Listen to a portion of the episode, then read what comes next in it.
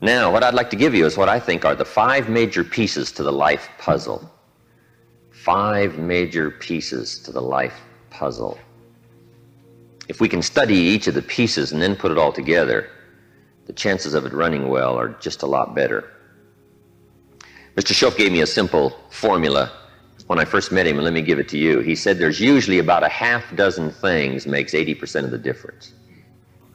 There's about a half dozen wealth things, about a half dozen health things that can give you the 80% solution to the problem. Then Mr. Shoaff said, be a student of those half dozen basic things. Pretty good advice. Success is not doing extraordinary things. Success is doing ordinary things extraordinarily well. So if you just learn to do it well, key things well, learn to speak well. Poor people can talk and rich people can talk. Looks like rich people talk better. Uh, learning to speak is called survival. Learning to speak well is called success. So let me give you what I think are fundamental pieces to life, and um, we'll take it from there. Here's the first one philosophy. Philosophy, in very simple terms, is simply what you know. And what you know greatly affects how your life works out. We might also add what you don't know greatly affects how your life works out. The idea you miss could be the missing number in trying to put the numbers in the lock. So, what you don't know will hurt you, to correct an old cliche. And to correct another one, ignorance is not bliss. It's important to know. It's important to get the information. Now, we do something very important with what we know. We weigh it. That's another good word. We weigh. Weigh everything before you do it, before you buy it, before you try it. Make sure you weigh it. Everything you get ready to do, you got to decide whether it's a major or a minor, and you don't want to give minor things major time. You don't want to give something insignificant significant amounts of your energy. So we simply use the phrase weigh before you pay. Sophisticated people learn to weigh everything. And what we all need is a good set of mental scales to weigh everything. What if you got information and your mental scales were off and insignificant things to you were significant? Wouldn't that be a major handicap the rest of your life? When you weighed something, important things weighed unimportant. We would call that a great handicap. So it's very important to weigh everything properly, and that's the reason for sermons and songs and lyrics and lectures and seminars and, and conversations and professors and teachers. It's one of the reasons why we converse, we converse with each other and we debate and we think about and we ponder and we perceive and we weigh and and we try to find out where the values are. Because you don't want to proceed and give big chunks of your life to something that's insignificant. Okay? So, we get information, we weigh it, then we come to conclusions about values. Big question in forming your life where are the values? What is important? What should weigh heavy on my mind and I should give it significant time and significant energy and significant money? Shoaff said to me, poor thinking habits keeps most people poor. Not poor working habits. Most people work hard, but they don't think hard. They don't use their mind to really try to perceive where the values are so that they don't waste any time. It's easy to spend big chunks of your life on insignificant things.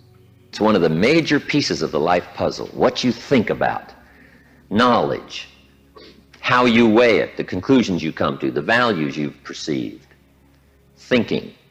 If you really want to help somebody change their life, you have to start changing their mind, change their philosophy, change how they think. Somebody says, well, just motivation, that'll do. And the answer is no, motivation won't do it. If a guy's an idiot and you motivate him, you got a motivated idiot. Right? Say, no, that, that's not what it takes. Now, it's very easy to make errors in judgment. Errors in judgment.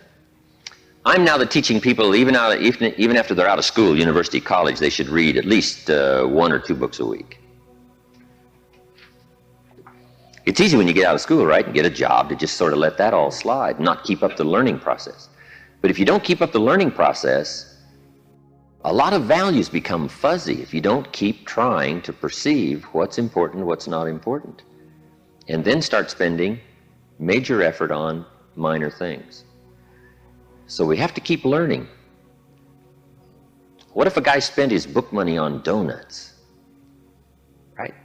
We would call him greatly deprived mentally. In 10 years, the guy's bought two tons of donuts and only two books, right? Mostly with pictures, right? And he wonders why his life isn't working well. Reason. After he got out of school, he didn't keep up the flow of ideas that can help to refine your business and help to refine your decisions and help you come to better conclusions. You've got to keep up the learning curve, even after you're out of school, to make sure that you're not making errors in judgment. The reason why most people wind up average at age 40 instead of rich is simply an error in judgment about what to do with your money. What would you suggest a 15 year old start as a plan to do with their money so that by 40 they're rich instead of average?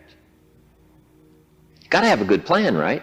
If you start making errors early with your money, those errors can, uh, can make your life mediocre instead of rich. You wind up with pennies instead of fortune. And you wind, you wind up with crumbs instead of a feast, simply because early you made errors on what to do with your money. The guy says, Well, it's only $10. So what does it matter what I do with it? And the answer is, it, it, That's when it really matters, is when you don't have much. The guy says, Oh, if I had a fortune, I'd really take good care of it, but I've only got a paycheck, so I don't know where it goes. We call those great errors in judgment. It's so important to make sure you've got a good plan when the amounts are small. But it's easy to make errors. It's easy not to know. It's easy to miscalculate. And if you miscalculate, some things keep adding and adding and adding. I got a good phrase for you. Life is accumulative. Good phrase to know. Life is accumulative. Our errors either accumulate into what we don't get, or our wise decisions accumulate into what we do get.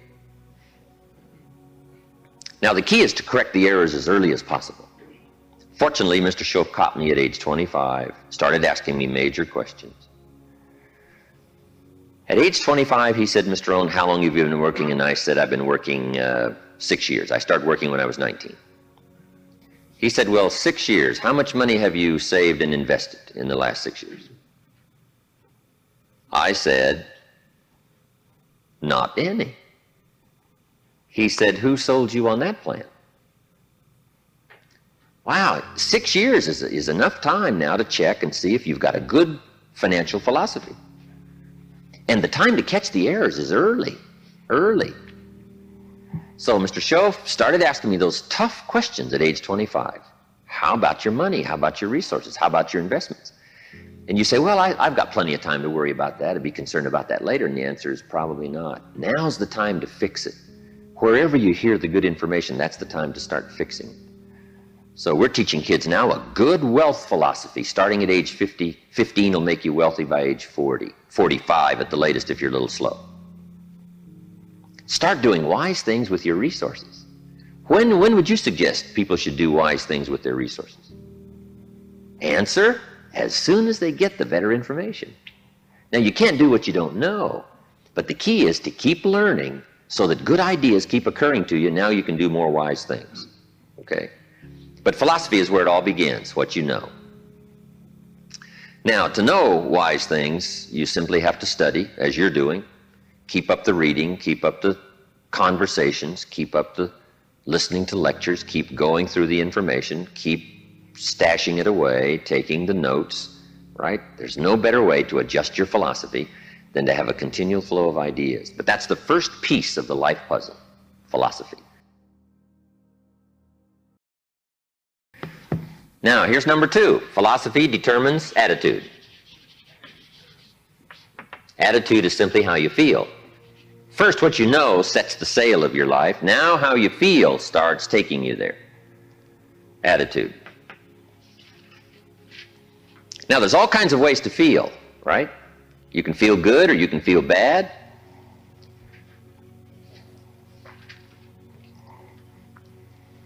Here's one attitude. If this is all they pay, I'm not coming early and I'm not staying late on the job.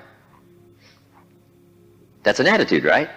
If this is all they pay, I don't come early and I don't stay late.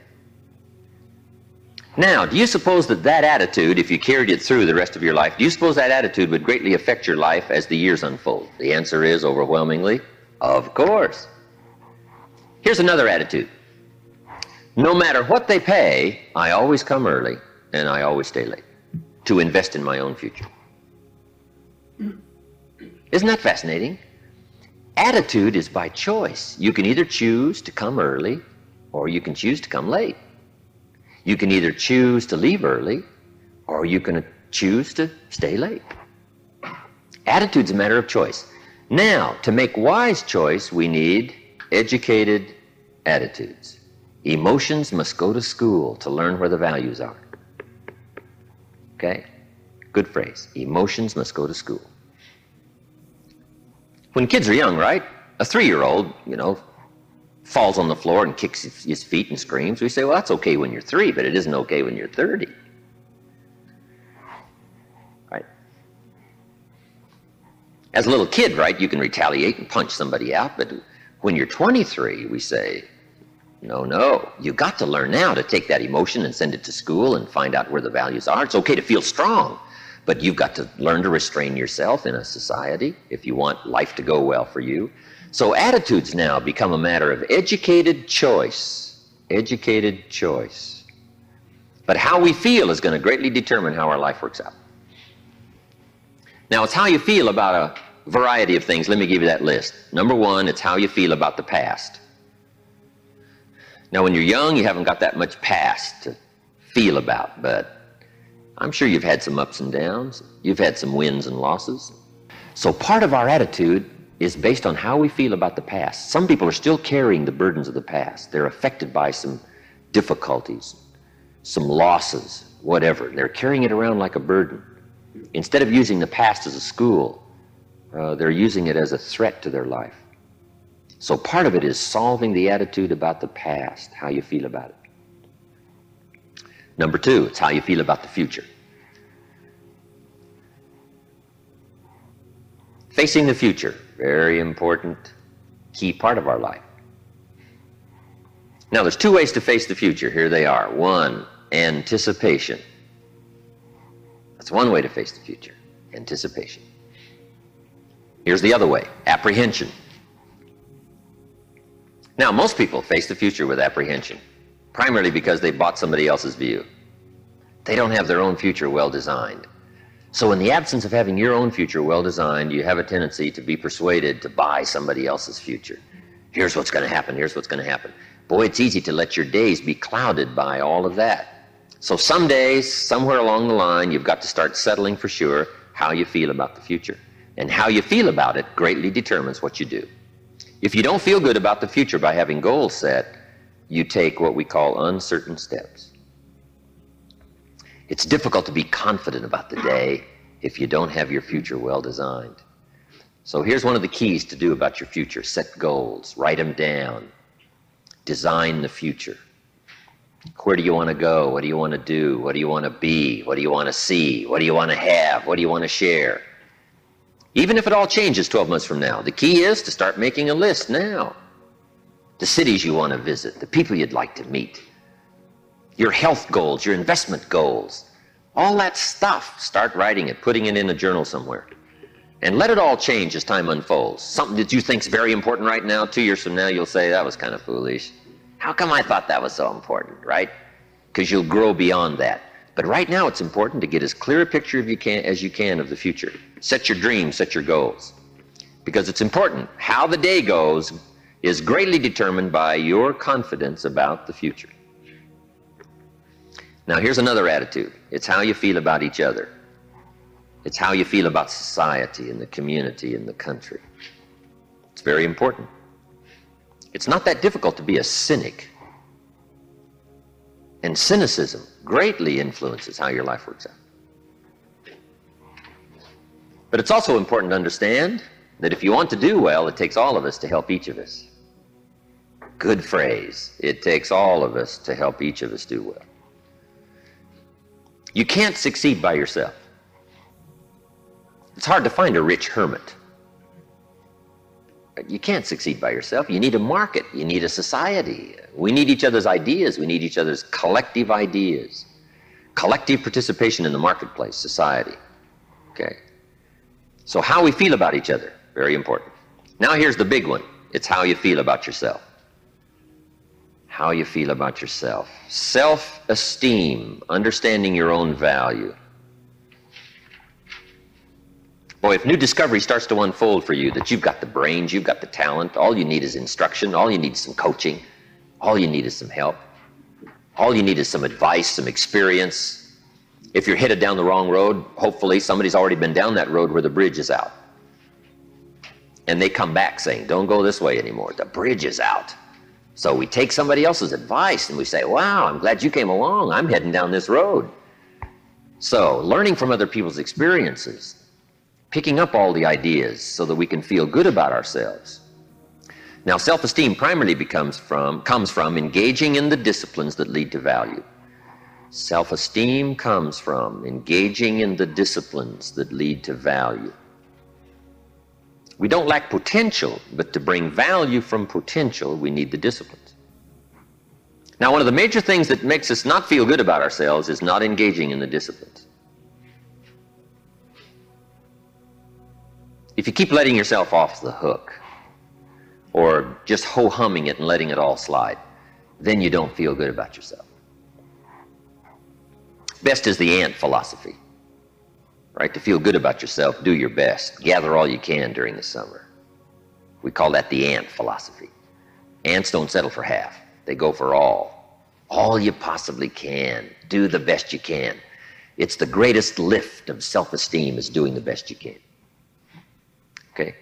So attitude plays such an important part in the five pieces of the life puzzle. Now, what's next? Number three. First is philosophy, second is attitude. Philosophy and attitude determines activity. Activity is what you do. Key phrase success is a doing. You actually now have to do it. It seems as though God has designed that the major part of the value of our life is, less to, is left to our own mental genius. You've got to decide what you want to become. Then you simply have to go do it, engaging in the disciplines. Now, the activity part is so important. How hard should you work when you get ready to labor, when you get ready to try to be successful in the marketplace? How many days should you spend? How hard should you work? Well, let me give you an Old Testament phrase to consider. It says, six days activity, one day rest. Now that's called a philosophy on activity. Right? What should be the ratio of rest to activity? Old Testament suggests 6 1. Now I know that goes back a long ways. Some people said, no, 6, six 1's old fashioned. 5 2 is better. Well, you got to take a look at 5 2 and see if it's okay. You don't just want to buy somebody's philosophy without seeing if it, if it leads to fortune and if it leads to unique things. Wonderful, it's probably good. But you have to check out if 5 2 is okay. Would uh, 4.3 be better? I don't know. You got to check everything. I do know this good phrase don't rest too long. I got a good point for you. Make rest a necessity, not an objective. The objective of, of life is not to rest. The objective of life is to accomplish, to growth, full growth, full accomplishment, test the outer limits of your abilities. That's what life is all about. See what all you can do. That's what life is all about. See what you can do with the seasons and the soil and the seed. See what you can do with your brains. See what you can do with your talent and your gifts and your skills. That's what life's all about. See what you can do. Mm-hmm. Now, we need rest, but you must make rest a necessity, not an objective. If you make it an objective, you start falling into what we call the average syndrome. Right? People who live mediocre lives are always looking forward to getting off. Successful people are always looking forward to getting on. Successful people don't want off, they want on. They want to get on with the job. They rest only enough to gather strength. So consider that in your argument in your debate on how hard should you work. Let me give you another Bible philosophy. I'm, my parents made sure I was a pretty good scholar by the time I was 18. And I'm an amateur on the Bible. But here's another good philosophy. Whatever your hands currently find to do, do it with all your might. Whatever you're doing, do it with all your might. We call that philosophy on activity. How hard should you work? As hard as you can in the time allotted to labor. In leadership, management, lectures we teach, when you work, work. When you play, play. Don't play at work. And don't work at play. Right? Make best use of your time. When you're working, pour it on. And when you're playing, have a good time. But don't play at work. Okay? So, activity, very important piece in this whole life puzzle in working. So, you've got to test how hard you can work. Part of it is physical, your own physical limitation. Some people can take 14 hours, no problem. Some people 10 stretches pretty much their physical limitation. So everybody has to sort of decide how hard you can work, how much time you can put in. When you come to university, right, you got to sort of find out how much workload you can handle, how many classes can you go through, how much can you unravel, how many study hours do you need, how much effort have you got, when are you going to run out of gas, right, and you need to replenish the supply. So we all have to study our own activity habits. But let me give you what I think is the best philosophy. It is simply do the best you can in activity. We call it doing your best. A man asked me one time, he said, I'm making about $50,000 a year. Isn't that enough? What would you tell somebody? A businessman said to me. He said, My kids aren't starving. And he said, I got my bills paid. And he said, We're doing pretty good. And I'm making about $50,000 a year. Isn't that enough? He asked me. What do you suppose I told him? I said, Yes, it's enough if it's the best you can do. We don't call an amount enough. We call your best enough. I said, if you're capable of making a half million dollars a year and you make $50,000 a year, we call you loser. And we don't call you loser because of the difference between 50,000 and a half million. We call you loser because you're not doing your best. If you do your best and you make 10,000 a year, that's enough. If you do your best and you make a million dollars a year, that's enough. Enough is not the difference between 10,000 and a million. Enough is simply doing the best you can. So that's the key to the good life. When the day is finished, if you say, Did I do my best? And if I'm not doing my best, why not? Do I have I got some errors in my philosophy that says, hey, half effort's okay, just slide by, ho hum it, cross your fingers, and everything will work out, hopefully. Say, no, I don't want to take those kind of chances. I don't want to drift. Okay? So activity. Just put a big question mark on activity and say, here's a major piece of life to keep checking. Make sure I'm doing my best. That's all I require, my best. A group of psychiatrists asked me to come and lecture for them in Los Angeles one time, which I thought was interesting, since I only went to one year of college. And then in the middle of my lecture, I had the audacity to say, Ladies and gentlemen, let me tell you what I think most messes with the mind. They said, What do you think most messes with the mind? I said, I think what most messes with the mind is simply doing less than you can. It sets up all kinds of psychic problems, doing less than you can. Guess when you really feel good about yourself? When you've done the best you can. You don't even have to win the full prize if you do the best you can. We call that the ultimate winning, doing the best you can. Wow, there's no, nothing like the soaring self confidence that comes from putting out what we call full effort in whatever you do. It's called full effort. Philosophy, activity, attitude leads to number four results. And that's what life is all about putting the first three together good philosophy, attitude, high activity to get the ultimate called results. I got a good phrase for you. Results is the name of the game. Now, the challenge of life is a very simple phrase. Let me give it to you. I think you'll find it interesting to at least ponder. The challenge of life is to make measurable progress in reasonable time. Measurable progress in reasonable time. First, we don't want to be unreasonable with time. If you and I agree to do something, five minutes later I'm asking you, How are you doing? You say, I haven't left the building yet. You can't ask in five minutes. Five minutes is too soon. That's unreasonable. Now, if I don't ask you for five years, we call that too late. You can't wait five years and you can't go five minutes, right? You, we all have to learn what is reasonable time to expect somebody to make progress, to grow, to change, to develop. So all of us have to learn, especially if you're going to become leaders, entrepreneurs, if you're going to have management responsibilities and work with people, you got to understand what is reasonable time. We don't want to be unreasonable with time. But here's what else we expect measurable progress in reasonable time. How many years should the child spend in fourth grade? Approximately.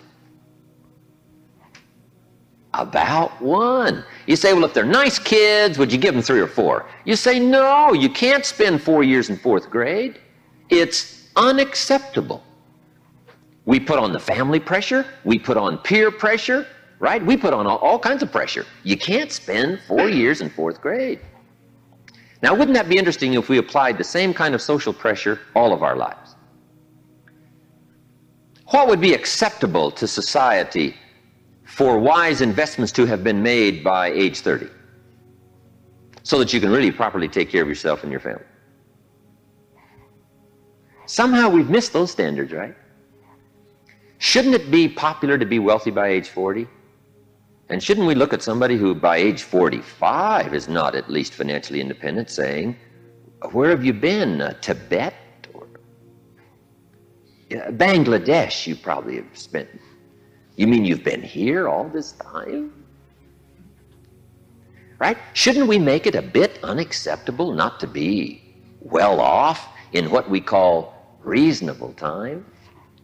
But what if a guy spent his potential fortune on non essentials from age 15 to age 45?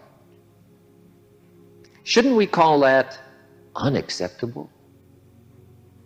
Shouldn't teenagers ask their parents, How come we're not rich? We live in a rich country. This is America. Aren't those good questions? How about the wisdom of a good plan versus a poor plan? What if a man was a farmer and he ate his seed corn. Instead of planting it, he ate it. Wouldn't we make arrangements to go get his children? And say, the kids aren't safe. The man's insane. He eats his seed corn, he doesn't plant it. Wow. I just offer that as kind of an interesting question. If we make such pressure demands for fourth grade, why shouldn't we make those same pressure demands for the rest of life? Interesting question, right? Good debatable question. Now, part of it is we simply, society eases back on us as far as ongoing demand of results. But here's what I'd ask you to do make the demands on yourself. I'm asking you not to let yourself off the hook. Society will let you get by with far less than you want to be. When you get out of university, how many books will the community demand that you read every month? Approximately. About none. So if you're going to do the extra reading, guess what? You've got to develop that philosophy and put that pressure on yourself. But what I'm asking you to do is take a good look at results. Now, another reason why we look at results, results at age 25, results at age 30 on a wide variety of things, health and wealth and culture and and sophistication and lifestyle and uniqueness. We keep checking all those results. Here's why. To see if there's any errors in activity. Guess how easy it is to make errors in activity? It's easy. We teach in our leadership series, don't mistake movement for achievement. Boy, sometimes it's easy to be faked out by being busy. Guy's busy 10 hours a day, but he's going in figure eights. The guy's not making progress. He's stalled, but he's busy. And he thinks being busy is going to do it. Say, no, you got to be busy doing the right things. So maybe you need activity fixed. Maybe you need attitude fixed. Who knows? The guy who says, since they don't pay well, I come late and leave early. We say, John, that's going to affect you all your life. And you've probably got the results to show it. Or maybe we need a correction of philosophy. That's why we check results. Now, here's the last piece in the life puzzle it's called lifestyle. Lifestyle is simply how you choose to live. We call lifestyle the genius of living well. Now, here's what's exciting about lifestyle. As a subject of one of the major pieces of the life puzzle, all of us can choose, especially in this country, all of us can choose how we wish to live. Guess what you can get from your money? Joy or animosity. However you wish to live. A father takes a $10 bill and wads it up and throws it at his son and says, If you need the darn stuff that bad, take it. We call it money without style. The father's got the money, but he doesn't have the style. He studied economics, but he didn't study happiness. So let me give you the phrase happiness is an art, not an accident. Some people have figured out things economically, but they haven't figured out lifestyle to live well. Culture is a study. It's not an amount. Somebody says, if you have an amount of money, you'll be cultured. And the answer is no. Cultured is a study. Cultured, culture is a refinement of the mind. To be cultured, you must study culture and practice culture. Money doesn't solve the culture challenge. Money doesn't solve the happiness challenge. To be happy, you got to study and practice happiness. And Mr. Shoaff taught me all the simple ways to get joy from substance. A sophisticated gentleman knows that a rose on time is more valuable than a thousand dollar gift too late. It's not the amount that counts, it's the genius that counts. It's the ideas that count. So here's what I'm challenging you to do how to be happy with what you've got while you pursue what you want. And I'll give you time to make a note of that phrase because I think it's so important to wrap it up. How to be happy with what you've got while you pursue what you want. So I would challenge you in the last piece of the life puzzle find ways to live uniquely. Now, if you look at your life on all these five pieces, this is why I'm asking you to just go back through and review these notes. How am I doing on philosophy? Are there some things I don't know? Am I making some errors in judgment that's going to bring me to no good end, right? Three years from now, five years from now. Key phrase 10 years from now, you will arrive. The question is, where? Good question, where? And the follow up is, now's the time to fix the next 10 years. Now's the time to fix the next 10 years. And hopefully, with the discussion of these, these five subjects, we've given you some uh, viewpoints, at least from my experience. And uh, hopefully, I've done a little coaching here today, and you can take these subjects and debate them and talk about them and think about them, and they'll help you with life in the future.